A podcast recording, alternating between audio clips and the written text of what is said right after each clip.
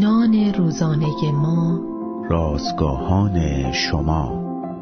به ازای هر دقیقه عصبانیت شست ثانیه خوشبختی را از دست می دهید روز سی هشتم از شماره اول نان روزانه ما.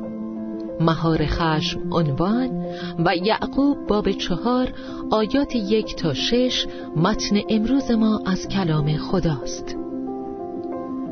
در کتاب یعقوب باب چهار نویسنده تبر خود را به ریشه یکی از عمیقترین مشکلات ما می‌زند.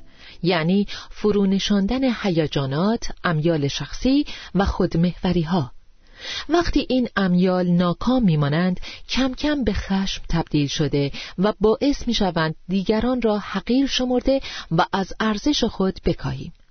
با وجود اینکه شاید نیاز ما برطرف شده باشد ولی همچنان احساس نارضایتی می کنیم. بهتر است از خداوند بخواهیم تا نیازهای ما را در زمان مناسب و شیوه خود رفع کند. برای این کار باید دعا کرد. درست مثل عیسی مسیح که دعا کرد نه به خواهش من بلکه به اراده تو. خوب نیست که مشکلات را با تلاش خودمان حل کنیم و بگذاریم امیال ما بر تصمیماتمان تأثیر بگذارند. تسلیم خواسته ها شدن ما را به سوی جنگ ها و نزاع های درونی با اطرافیانمان میکشاند.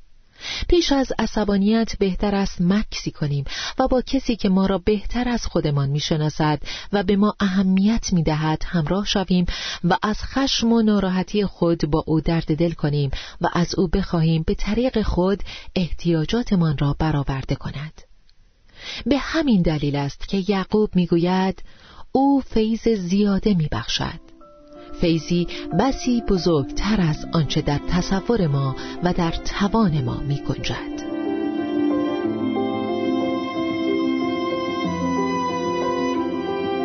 کلیه حقوق متن این اثر متعلق به انتشارات جهان ادبیات مسیحی است.